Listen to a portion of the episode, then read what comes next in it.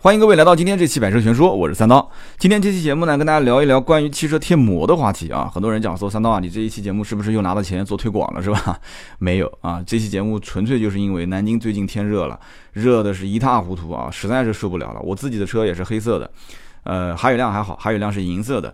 我以前的那个老 CRV 是银色的，汽车贴膜，那因为那车我是别人二手的嘛，买来没多长时间就给到我了。他当时膜贴的还不错啊，整个车子感觉没有那么太夸张啊，就是说就是车子特别的热。但这次因为有了一辆黑颜色的车之后，整个车子就感觉就明显就就就有点吃不消了啊。但是。给个大前提给大家啊，大前提就是，你说车子里面热，那也就热那一会儿啊，就是跟磨不磨，我觉得关系真的意义不是很大。你说汽车贴膜贴完之后能让整个车内空间变得特别舒服、特别凉快，我觉得可能性不大，这只是相对而言的。所以我每次上车之前，我都是先打火，打完火之后，啪啪四个门一关，空调在里面打一会儿。那有人讲说三刀你一点都不环保是吧？你这个车子上面打空调，你这原地怠速，你这太太浪费了啊，又浪费油又浪费钱，又不环保。那我反过来问，就那你告诉我一个环保的方法来，对吧？我我开门之前有的时候我也会学网上那种方式，对吧？就是副驾驶把窗户摇下来，摇完之后主驾驶的门梆梆梆，就是来回开关好几次，然后通过这个空气压力，然后把里面的热气给排出去。但是我来回关了好几次之后。说实话，我有点舍不得。你说我关的力气小了吧？我担心这个里面的热气排不出去。你说我关的力气大了吧？这哥们儿毕竟是我自己买的车啊，这我自己赚的钱，你说是不是？就环保说大了去了，就是。就不讲了，这个我讲多了，家说言论有点不是很 不 不是很正能量，对不对？环保这种事情，说实话，这不是一个两个人能能能能解决的，但是每一个人都贡献一份力量啊，我们的地球会变得更加美好。哎，这就变成什么节目了？对，我们继续往下聊啊。其实贴膜这件事情呢，今天不是想跟大家去聊这些。就是技术方面的啊，就跟大家聊什么啊，某个品牌有陶瓷建设技术啊，这个对什么信号闭屏不是很好啊，对信号闭屏很强，然后对隔热很强，隔紫外线很强。就我们不去说哪家好哪家不好，嗯，不要说在节目里面听完之后，你能通过三刀的节目判断出市面上哪个品牌好与不好。我们就说这个现象，就这个现象本身，实话讲啊，从当年刚入行做汽车开始，那个时候叫什么？就是一个人过来买车，哎，你好先生，你今天看中什么车型了啊？我今天给你价格谈好，我就能定了啊！我今天价格谈好就能定了。就这个时候你会发现，基本上每一家 4S 店，就讲早几年前啊，就可能从零六年、零七、零八，是十年前了，就再往前来一点吧，就一一年、一二年、一三年，可应该从一零年之后开始，整个市场的方向就已经开始有一点点的变化了。什么个变化呢？大家注意看啊！如果你现在去买一些老的这些二手车，你应该会发现，在二手车的这个座椅的下方，它地面上不是那种绒布啊，就不是那种，就是你把脚垫掀开之后，发现它不是原厂的那种绒布，它加了一层啊，就我们俗称叫做地胶，它加了一层地胶。那这个地胶是什么东西呢？就是以前在车辆销售的过程当中啊，增加的老三样赠送的东西啊，贴膜、脚垫和地胶。那以前的销售是以什么样的这种方式来卖这个东西呢？但以前也不是卖，就是赠送了啊。它就是说这个地胶呢，首先是防水的，对吧？就万一要是窗户没关好啊，有水进到了这个地面上，那这一层地胶是可以防水的。这简直就是胡扯。不过我当年也确实扯过一段时间，我也跟很多人去忽悠，但我真的不是忽悠，我那个时候发自内心我就以为这个东西是防水的，对吧？年轻嘛，很多事情都不懂，对吧？就现在 都知道了。这个地胶，你说防水不防水？对，就明面上来看，确实是的。就你那一层，就所谓的很垃圾的这种什么 PVC 的，或者是那不环保的那种材质，对吧？看起来确实是好像就是防水的。但是你要知道，这个东西啊，它是把座椅，你要是铺地上的那层地胶，是要把四个座椅下来，下来之后，这个工人的手艺有好有差。对吧？那个东西本身也都是小厂做的，没什么大厂，没有什么特别知名的品牌专门做汽车地胶的。铺上来之后，对吧？前面给你裹起来，后面给你裹起来，然后还把以前的那个底下的这一层地毯要把它掀起来，然后包在里面，包的又不严实，包的又不严实。真正要是啊，要是你窗户没关，或者是车辆要是涉水的话，一点用都没有。我跟你讲，一点用都没有，除外啊，一点用都没有除外。它的真正的水如果进去之后。大家有没有看过那种，就是 4S 店里面维修车辆，就是如果是泡水了，那怎么办？它是真的是要把那一层地板，那把那层地板掀开来，就底下就是那个车身框架的那个，就是那个那个钢材铁皮子，就就在底下就完全露出来。所以这一层地胶，相反，如果进了一点点少少量的水的话，反而会欧在这里面，能理解我的意思吧？它会沤在那个地毯里面会出问题。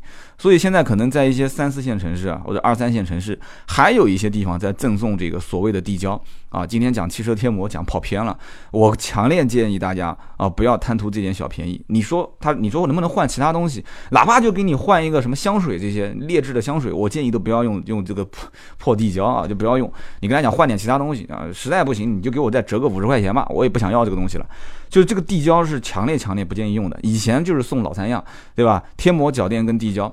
那么因此就造成大量的车在买的过程当中啊，4S 店直接就送膜了，对不对？那个时候基本上你说哪家店卖车不送贴膜，那你都不好意思跟客户开口啊，真的是这样。只有极少数的用户说你这样子吧。你这三样东西都不要送，你再折个现金给我，那会折非常非常少的现金。他跟你讲说，我这个贴膜、脚垫跟对吧地胶，我总共价值三千块。对于买个几万块钱的十来万的车，三千块钱算不错了啊。然后客户讲说，哎呀，我不要你这三千，你给我抵三千块吧。然后销售会有一个话术，就说啊，你去买电视机送你一个电饭锅，对吧？那个那个那个那个电饭煲，你你跟他说我电视机不要了，价值两百块钱的电饭煲，你你给我折两百块钱，那是不可能的嘛，你。不要你也不能折钱，对不对？很多的商场都是这样子的，所以你跟大家去这样聊啊，客户也可以理解，对不对？那行行行行行，那那你跟我谈谈呗，折多少钱？结果说折五百啊，你那个总共给我三千块钱的东西，你现在折就折五百块钱。我跟你这么说啊，能折五百不错了。很多 4S 店你要不要就不要，不要拉倒，就还要折五百块钱，或者给你折一次保养啊，一次保养其实成本大家都知道的，真正花钱也就花。就就十来万的车，几万块钱的车，三百块钱左右，就送你一次保养，要就要，不要就算。所以因此，很多人那个时候隐隐约约就知道汽车贴膜啊，汽车贴膜包括脚垫，包括所谓的地胶，成本是非常低的。那么低到什么程度啊？因为这期节目涉及到很多我身边很多老板到现在还在做这个相关的生意，而且我们之前也在论坛合作过一家贴膜的公司，是吧？所以我们就不去把这里面说的太清啊，就销售这个东西，包括。做生意嘛，有人讲说三刀你是个奸商，对，就是奸商啊！销售这个东西就是这样，它是一杯茶，它不是一碗白开水，知道吗？喝越喝越有味道，白开水你一一下就见到底了。你说这个做生意那还有啥意思呢？对吧？就曾经在网上有一个有一个哥们儿，一个老外模仿中国人去买买东西，大家看过没有？模仿中国人买东西，这个东西多少钱？就是你不还价哦，就感觉就是。就这笔生意谈的就没有意思了，对吧？买方跟卖方这么多年的文化就一直是这样，所以今天不会去跟大家透露啊。就有听节目的人会看说三刀今天聊汽车贴膜了，哎呀，这小子现在不干销售了是吧？开始要八卦我们的内幕了。你放心，我是一个有底线的啊，有底线的这样的一个啊说车的啊，我不会去把他底线说出来啊，我绝对不会说那一卷膜多少钱的，一卷膜你是按一套膜来算，老板是按一卷一卷的去进货，这个利润应该讲还是可以的，但是。现在出现一种什么状况呢？就是说，现在的整体的市面上啊，不是说去送膜了，因为老百姓现在越来越聪明，互联网嘛，对吧？大家上网一搜，什么东西都很了解了，对吧？上淘宝一搜，或者是上现在所谓的有一些什么汽车贴膜网站，你去一看，对吧？你上知乎、上百度、上各种论坛一看，你就会发现，哎。这什么品牌的膜，什么型号的膜，上网一搜一看，价格非常之透明，所以现在很多很多老板不愿意去贴那些大厂的膜，啊，就我们以前说的什么威固啦、舒热佳啦、龙膜啦这些，包括以前的三 M，三 M 现在做烂掉了啊，就很多地方都出现假货，所以很多人就不太愿意。就很多老板、商家不愿意贴这些膜，你包括我身边有很多客户，4S 店送的膜不要出来要贴啊，好一点的膜，好一点的膜，指定型号，他能给你把这个车子的品牌啊，我我要贴什么牌子，什么具体的型号，他都会把你说的非常清楚啊，我要贴田园风光，我要贴 V70，我要贴什么，我要贴 P 系列的，他就说的非常清楚。那找我帮忙，说我在市面上问到价格是多少钱，说三刀你能不能帮个忙打个招呼，而且我一定要那个电子的质保卡。就你想想看，现在的客户已经 已经了解到什么程度了啊？所以生意已经是越来越难做了。但是这是个好现象啊，这是好现象，越来越规范化。所以我就打电话给我的兄弟啊，我说：“哎，兄弟们，你看这个怎么怎么操作？”人家就说了，人家说这种大厂品牌的贴膜店啊，就是你在网站上都能搜得到，指定去卖这个品牌膜的，它的价格是锁死的，厂家是严格控销售权限的。底价好比说四千五，就四千五，就这个型号，哪家如果开发票开出来价格低于这个价格，那对不起，这家店是要停货的啊，甚至要退出代理的。所以说，就很多的客户也也会问，说什么问了一圈这个膜价格这么贵，但是有一部分人觉得说越贵越好，所以你你就有钱任性嘛。但是大多数的老百姓还是希望它什么呢？希望它性价比好一点，对不对？全车贴膜一般能能接受价格是多少？一般两千块钱吧，三千块钱，再少一点的可能能接受的一千多、两千多的。有的人也很清楚，就是说我要如果去选择汽车贴膜的话，我可能啊，就是说我在预算范围之内，我尽量要选择性价比好一点的。然后呢，要环保一点的，对吧？隔热性能好一点的，但是我不知道到底用什么牌子，还是一样的老规矩。三刀节目里面不推荐任何品牌，马上又说我要收钱了，是吧？打广告了，我就告诉你，现在汽车贴膜在市面上常见的一些测试，我给大家讲个故事啊，就以前在我们的 4S 店里面，奥迪嘛，对吧？那个时候以前推汽车贴膜是什么呢？就大众集团、奥迪集团可能因为一些相关的啊利益。就是背后的一些利益嘛，就不能说得太深啊，说多了以后有些领导都被抓了，这些就不讲了，就已经进去了，这还说他干嘛呢？所以以至于全中国的绝大多数的大众的、奥迪的 4S 店里面的销售都会贴贴什么膜呢？贴量子膜啊，就是说啊，量子膜是大众集团旗下的，这这我我我没有去研究过啊，是不是大众集团旗下的这个我不敢多说，也许是，也许不是，但是至少我知道一点就是。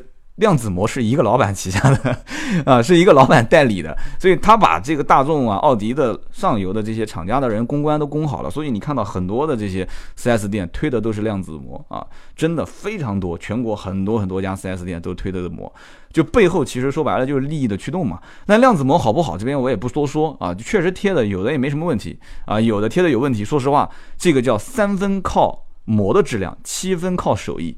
啊，不仅仅是汽车贴膜，所有所有的跟人工相关的啊，包括家里面做装潢啊，你稍微你做装潢的身边有一些朋友，你去了解一下就知道了。不管是墙面刮这个乳胶漆，还是地上去这个贴这个地板，对吧？不管是贴实木地板还是复合地板，全部都是一样的，三分靠材质，七分靠手艺，这个是行规。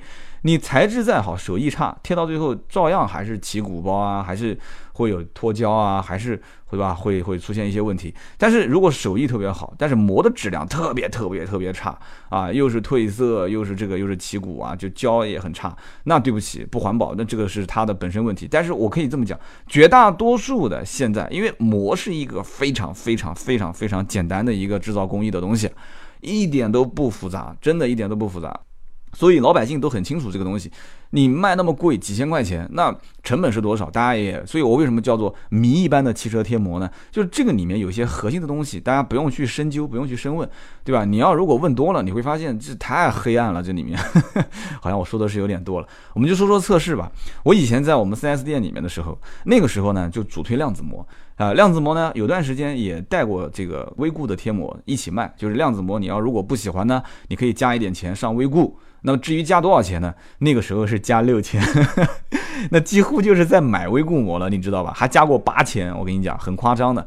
所以 4S 店的东西贵，所以在那个时候就我们也曾经讨论过这个问题，就是你说一个膜，你跟他要八千块钱，而且是在退掉原先我送给你的量子膜的基础上，而且我们还跟客户说这个量子膜三千块钱，然后你现在喊客户再加八千块钱，那别人就会认为说你这个微固膜相当于是一万一嘛。对不对？你告诉我什么型号的，我打个电话。现在哪个人身边没有一两个懂车的呢？对吧？打个电话我来问一下。结果一问说什么微固膜卖一万一，不不要不要不要不要出来出来出来做。所以经常会出现这个问题。所以销售员推销的这种升级的这种概率比较低。所以老板就开始说，那那那如果总是这样不行的话，我们不如干脆就把它调调低一点，调到七千，然后七千调到六千。啊，有很多客户说，那算了，你既然是六千，我也不出去了，对吧？大家也不要捅破那一层窗户纸了。你退掉的那个三千的，现在收我六千，我其实在外面做也就六千，算了算了算了，我也不跟你计较了，六千就六千吧。然后就会出现很很有意思的现象，就那个时候微固就开始推推推推推，很多人就推推成功了。然后后来我们那个时候从来没有见过一种就是关于汽车贴膜的测试。然后后来呢，来了一个老板，这个老板呢，哪天我请到我们节目里面来，但是不给他打广告，但他现在这个生意好像也不怎么做了。就这个老板，这哥们儿，我跟他后来也成为非常好的兄弟啊。他特别有意思，就非常年轻的一个人啊，好像还有海外留学经验。他推了一个，搞了一个大的货车，推了一个非常大的一个，就有点像什么呢？我不知道该怎么形容啊，就像两两个银行的 ATM 机并在一起那么大，一个大机器。然后推到我们展厅里面，我们当时都非常好奇啊！我说，哎，这有点意思啊！一个卖贴膜的老板推了两个像 ATM 机那么大的一个机器在我们公司，而且做工还挺精致的，上面还有一个这个小的这个液晶显示屏，就有点像大家坐电梯，然后电梯前面不是有一个那个框架广告，然后就是放循环广告嘛，然后我们就在那边看啊，看那个啊贴膜的广告啊，又是防爆，又是这个测试，又是那个测试。然后当时这个老板呢就给我们培训啊，他给我们培训什么呢？一共是五项测试啊。第一项呢，就是他要教会销售员怎么去玩这个机器，你知道吧？第一项呢就是褪色测试啊，把那个膜扔进去，那个我也不知道那个是个什么溶液啊。他说你们手不要去碰，说有腐蚀性啊，那我们就不去碰了。我们也不知道是硫酸还是什么东西啊。然后呢，他就把。两个不同的膜，一个是他自己的膜，一个是那个膜放进去。哎，过了一会儿拿出来之后，旁边那个膜掉色了，我也不知道那个是什么膜。我们哎那个时候忘了没有把量子膜扔进去试试啊，当时应该用量子膜跟微固膜扔进去试一下。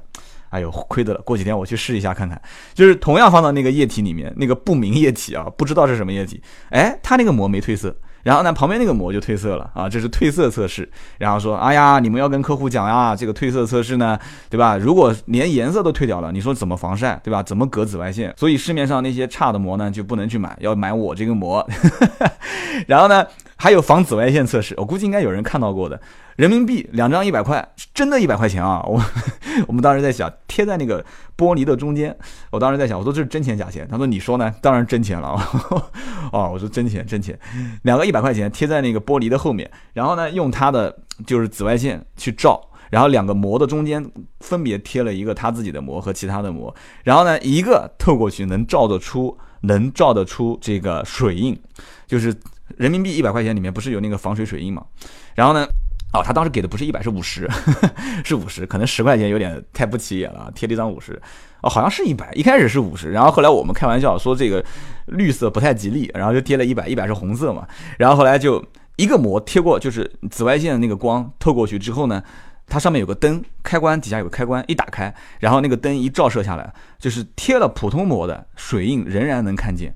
贴了他那个膜的那个水印就看不见了。然后他说：“你们跟客户介绍，你看我们这个隔紫外线效果多好，对吧？我们几乎可以百分之百的把紫外线都隔射到。然后紫外线有什么坏处呢？紫外线，你看人照射多了，对吧？皮肤会变黑。女孩子照多了，脸上会有黑色素沉淀。那么女孩子都很爱美的，对吧？黑色素沉淀之后呢，哎呀，这个不好，那个不好。我跟你讲，效果真的很好，很多人啊，就一看就愿意买单了啊。那个膜很贵很贵，那具体贵到什么程度，等会儿再讲。然后呢，第三个是什么呢？隔热性测试。隔热怎么测试呢？用一个小太阳，也是底下有个开关，叭一打开，旁边有一个灯，就像家里面以前用的那种烤火的这个炉子，小太阳像电风扇一样的，里面凹进去的，就有点像那种就是卫星，就是卫星那个电视那个像瓦瓦状一样的那个，然后呢就打开，然后小小太阳就开始照射，然后你把手放在后面摸一摸啊，哎，这个这个膜。很热，透过那个玻璃贴了膜的玻璃很热，这就是其他人的膜。然后他那个膜贴完之后呢，哎，你把手放在后面，哎，没有温度啊。然后再放在前面，哎，还是很热，放在后面，哎，没有温度。他说：“你看我们的膜隔热效果怎么样？隔热效果很好，是吧？”然后曾经还出现过，就是拿两块冰放在那个地方，然后说：“好，我们讲照射一段时间，好，三分钟过去了，这个冰块融化了，那个冰块没有融化。所以这这些东西，你你马上有人又要说了，三刀你都是忽悠，对吧？你看你从来就是你是科班忽悠，天天都是被。”被人家教坏忽悠的，这个你说实话，你真说忽悠，这都放在你面前的，又不是给你变魔术，对不对？它是不是有这个性能？是不是有？是有。我等会儿再说是不是有和你需不需要，这是两个概念啊。我们再往下聊，这挺有意思，你当故事听就可以了啊。然后测环保也是的，用甲醛测试仪，但这个比较复杂啊。甲醛测试仪两个膜。然后一个是它的膜，一个是普通的膜，揉起来扔到杯杯子里面，然后杯子上面用这个保鲜膜把它给固定起来，然后用那个叫甲醛测试仪插在两个这个膜，就是保鲜膜。插插进去一个小针管插进去，哒哒哒哒哒哒哒哒哒哒哒哒哒，然后那个那个甲醛测试仪就开始测试了。国家法定标准应该是零点一，然后呢测完之后那个肯定是超标的，它那个肯定是不超标的。说你看这个膜呢都是有胶水的，对吧？带胶的地方呢都有甲醛，都有苯，都有氨。所以呢你测完之后，你看我们这个环保的，对吧？呃，这个环保的这个多多好多好，别人的不行。贴完之后，车子本身有些就不环保，你再贴个膜，我的天哪，那就是个毒气室啊！所以就这么一说，哇，很多客户说那这个膜看来真的。很好啊，所以就一步一步的啊，最后一个呢就是小钢球掉落测试，很简单，就是两个钢球同样的距离，当，但这个要花成本，每一次掉完之后就一块玻璃就碎掉了，然后那个老板就在外面进了好多的小玻璃，就是四四方方的，大概也就是十公分乘十公分吧，我不知道十公分什么概念啊，反正就是那么大，就有点像你们家喝茶的那个杯垫那么大，两块玻璃放在下面，上面两个小钢球，嘣掉下来，每个玻璃上会贴一层这个膜，这挺复杂的，真的，我看过他们就是剪成一块一块的，而且你贴膜必须还贴的均匀，你要是贴的不均匀的话，那砸下来之后效果真真的，你到时候结果你自己的膜砸的效果还没有别的膜好，所以你要贴的很均匀，每一个地方都要保证那个胶粘的非常的，就是非常的好，所以呢，当时用这几样东西，小钢球叭砸下去。贴过这个车膜的，好的车膜的，纸上面留了一个小坑，旁边那个膜梆砸下去之后，整个玻璃就碎掉了。所以就会说，你看我们这个球，对吧？防爆测试性能那么好，高速公路上次你看你们也看到了，对吧？有一样东西不明物体飞过来，梆，直接穿过玻璃，把那个驾驶员，对吧？就怎么样怎么样了。所以说当时那个小屏幕上面不是还有这个。就循环播放的这些事故的镜头吗？哇那个当时的效果真的真的那个效果，基本上来一个 来一个看一个都很震撼啊！很多人说哇，这看来还真的要贴。好，讲了这么多，那三刀讲说，那说了半天，三刀你今天就是搞了一期老中医，就是卖药了，对吧？就说我们一定要贴膜了，是吧？就不贴不行。哎呀，三刀你现在变了，对吧？你现在每期节目都是同社味儿啊，就是你这个商业气息太浓了。好，你说吧，我现在洗耳恭听。你现在推荐什么膜？你说，你说，你拿了多少钱？什么膜都不推荐，真的就是因为三刀前两天坐在车子里面发现太热了。我贴的那个汽车膜还真的不差啊，我刚刚前面也提过，还真的不差，而且都是你想想看，都是同行，哪个会忽悠我？你所以，我当时就觉得汽车贴膜这个东西啊，今天跟大家就最后聊一聊啊，汽车贴膜这个东西呢，你指望它说隔热，相对而言的，真的是相对而言的。现在很多车本身车玻璃现在很多出厂的时候，它就隔紫外线，就隔热。就有这么一部分的性能在身上。你如果说觉得说这个性能还是不够，那没关系啊，对吧？你就你车身本身颜色如果跟我一样也是黑的，你贴就是了，对不对？你贴就是了。贴完之后，这些测试也不是说吹牛皮，本身确实有一有一定的隔紫外线跟隔热的性能。但是啊，三刀讲但是，那你看我就要开始跟你说细节了。你说这个夏天车子里面热。你车上空调打一会儿，就难道就很麻烦的事情吗？每个人一上车就立马要就立马要开吗？空调出风口打到打到正前方，或者是上下前全部都吹。大家都知道，冷风是往上吹，对吧？是会往下坠，所以一般空调一楼是最冷的，二楼、三楼、四楼越往上是越差。热风是往上飘，不往下，所以一楼一般打热风是冬天的时候打暖风，在一楼的时候会非常的那个，所以吹空调出风口全部往上。把所有的出风口调成最上，然后使劲的开到最冷，对吧？空调制冷开到最冷，然后打到最大风，一会儿功夫，这个车子里面不就凉快了吗？对不对？有人讲说汽车贴膜还可以间接的省油，是啊。是会省，但是省多少呢？省的那一点点油，我估计你开错一个路口，对吧？你导航，你我我过段时间会测导航。我跟你说啊，你导航只要少导错一次，你的这些什么所谓的省下来的油钱都够了。所以这些东西呢，只是商业化的一个营销而已。但是有一点，我倒觉得是讲的比较有道理的，就是这个环保。你看我，你像我出国出的也不多，我曾经到过泰国，我就看泰国基本上路面上。隔着车玻璃都能看到里面的人，就是说基本不贴膜，而且有很多的国家其实法律规定啊，强制要求说车辆不允许贴膜。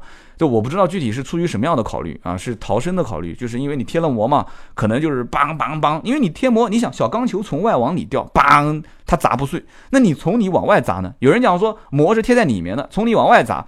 这个这个这个这个这个可以把玻璃砸碎，这个哪天我们去测试一下，网上应该也有类似的测试。但是我个人觉得啊，本身是钢化玻璃，对吧？钢化玻璃砸这个钢化玻璃是有技巧的，砸四个角嘛，对吧？那么其次，钢化玻璃是本身就是不划手的。有人讲，你看钢这个玻璃碎了之后，我的膜可以把玻璃给包裹起来，有那么一定的道理。但是膜本身是不划手的。不是讲膜就是玻璃，这个玻璃是钢化的，你抓一把钢化玻璃在手上揉一揉也不会划到你的手。所以说这里面很多的东西呢，有一点点夸大其词，有一点点夸大其词。膜这个现在在国内就是一个文化。刚刚前面我埋了一个梗，我说为什么好车子它很多好特别高端的车它不贴膜，反而是中低端的就比较差的一些车或者中低端的老百姓常用的车，它反而贴膜贴的很多，几乎辆辆车都贴，就是因为其实。终端的汽车消费就是在 4S 店里面两个方面嘛，要不就是强制消费，对不起，你买我的车，你必须得买膜啊，买脚垫必须买，导航必须买什么，就是强制消费，因此导致市面上出来一辆车贴一个膜，出来一辆车贴一个膜。另外一个就是早期啊有赠送。啊，就一辆车啊，我过来买啊，我让你三千，然后再送你这个东西不够，我再加你这个东西不够，我把你的膜再升级一下不够，我把你的脚垫再升级变成升级一个更高档的脚垫。所以就是以前强制消费太多，以及大部分的车不是强制消费就是赠送啊。如果既不强制也不赠送，那老百姓其实自己觉得买个车好像不捯饬捯饬这个车啊。就心里面总过意不去，对吧？家里面几个大件嘛，要不就买个房，对吧？几十万，要不就买个车啊。现在几十万 买不到房了，现在几百万买一套房是吧？买一辆车几十万，就感觉我不给他做点东西在上面啊，就觉得有点不重视这个车啊。所以呢，要又是挂件，又是对吧？明明是真皮座椅，还要再买一个脚垫啊，买一个这个坐垫，真皮坐垫，真皮座椅加真皮坐垫，我真的也是醉了。我那天看到网上一个劳斯莱斯的车上面加了一个档次非常低的一个坐垫在上面啊。哎，算了，我也不多说了啊，就这这这特色特色，所以说强制消费啊，赠送消费，所以就导致于啊，不是赠送消费啊，赠送这个装潢，就导致于现在市面上几乎辆辆车都在贴膜。你摸着自己的良心讲啊，就是我讲客户啊，摸着自己的良心讲，发自内心的问你，其实真的想不想贴膜？包括我在内，其实我买车我都不愿意贴膜。真的，但是为什么我最后还是贴了呢？这就不说了啊，这血泪史，过两年再跟你们讲啊。所以汽车贴膜今天讲那么多谜一般的汽车贴膜，这里面有几个点，为什么叫谜一般呢？几个点没有公开，也没有去细说。改天有机会，我带几个老板过来啊，在南京贴膜贴的非常不错的，然后呢，自己也是有经营的这个有有做汽车膜生意的老板过来，不给他们打广告啊，不说什么膜好，什么膜不好，就说一说这里面，首先就是成本。大家去听一听啊，今我今天就不说了啊，听听这个膜的成本到底是什么样子的，然后听一听这个膜的技术，对不对？你看我今天没有涉及到很多关于膜的技术，就每一层膜里面一共是分成几层啊，这里面有什么样相关的技术？这个技术呢留给他们来讲，他们说的更专业。然后以及这里面有哪一些需要大家去判别的？就真的要选择汽车贴膜的话，对吧？毕竟也有很多的大厂啊，动不动我是美国的。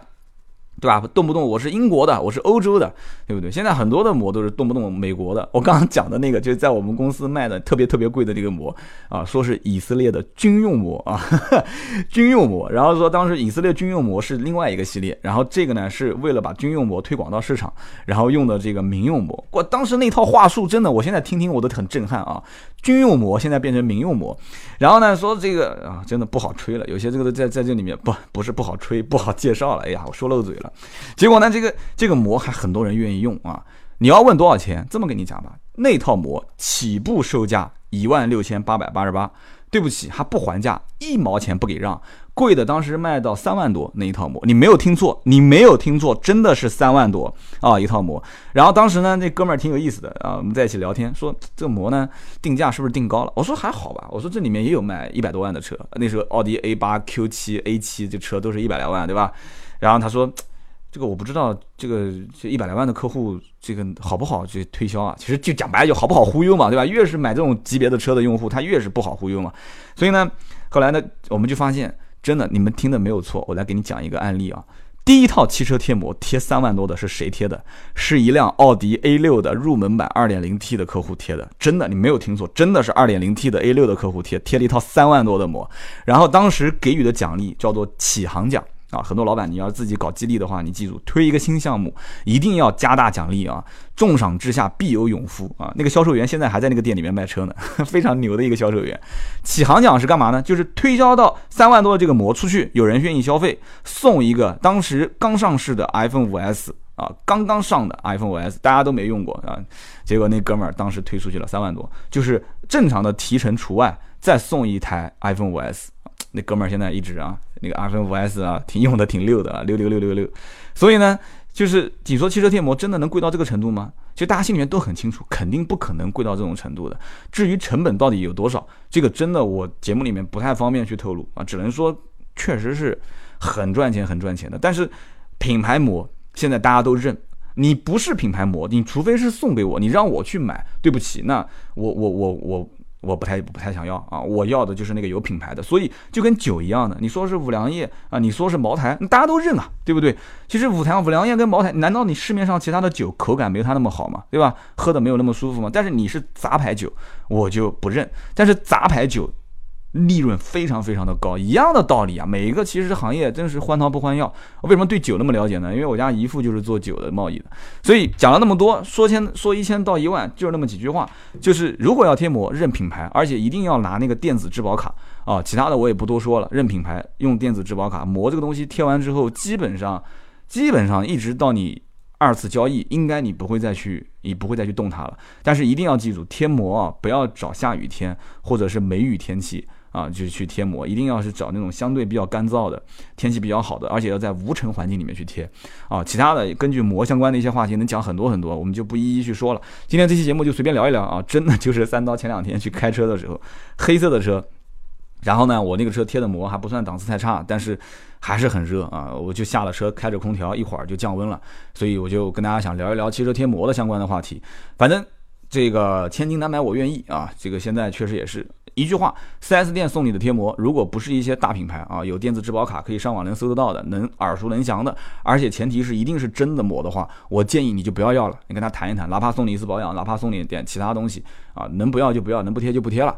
如果说送的是一些非常不错的，就刚刚我提到的，就是有有一些品牌吧，就是包括也不是给他打广告，包括就是有一些你上网搜一搜全球十大的这个知名的这个汽车贴膜品牌，那你跟他讲。价格这一块，你不要让我去给你贴太多啊！价格其实网上一搜也能搜到，都很透明。或者你干脆就不要贴了啊！你就跟他说我就不贴了，我回去再考虑考虑吧。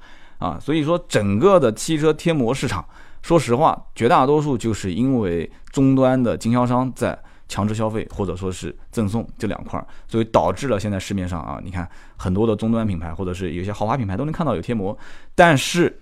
再高端一些车啊，基本上就不跟你谈贴膜了啊，就是你跟你谈裸车价或者是加这个保险加贷款，装潢这一块就不加了。豪华车的车主有的时候也会说啊，不要跟我谈那么多，我加那么多那么多辆车，我都根本不想要去贴膜啊。甚至我们家旁边哪个老板就是长期服务我们家的，对吧？车子开过去膜都不需要，他会送一个好膜给我。所以好车很多车主都不贴膜啊，但是。可能用一段时间，而且用的概率也低。很多豪车车主家里面的车都是好多辆，所以他不需要去贴每一辆车。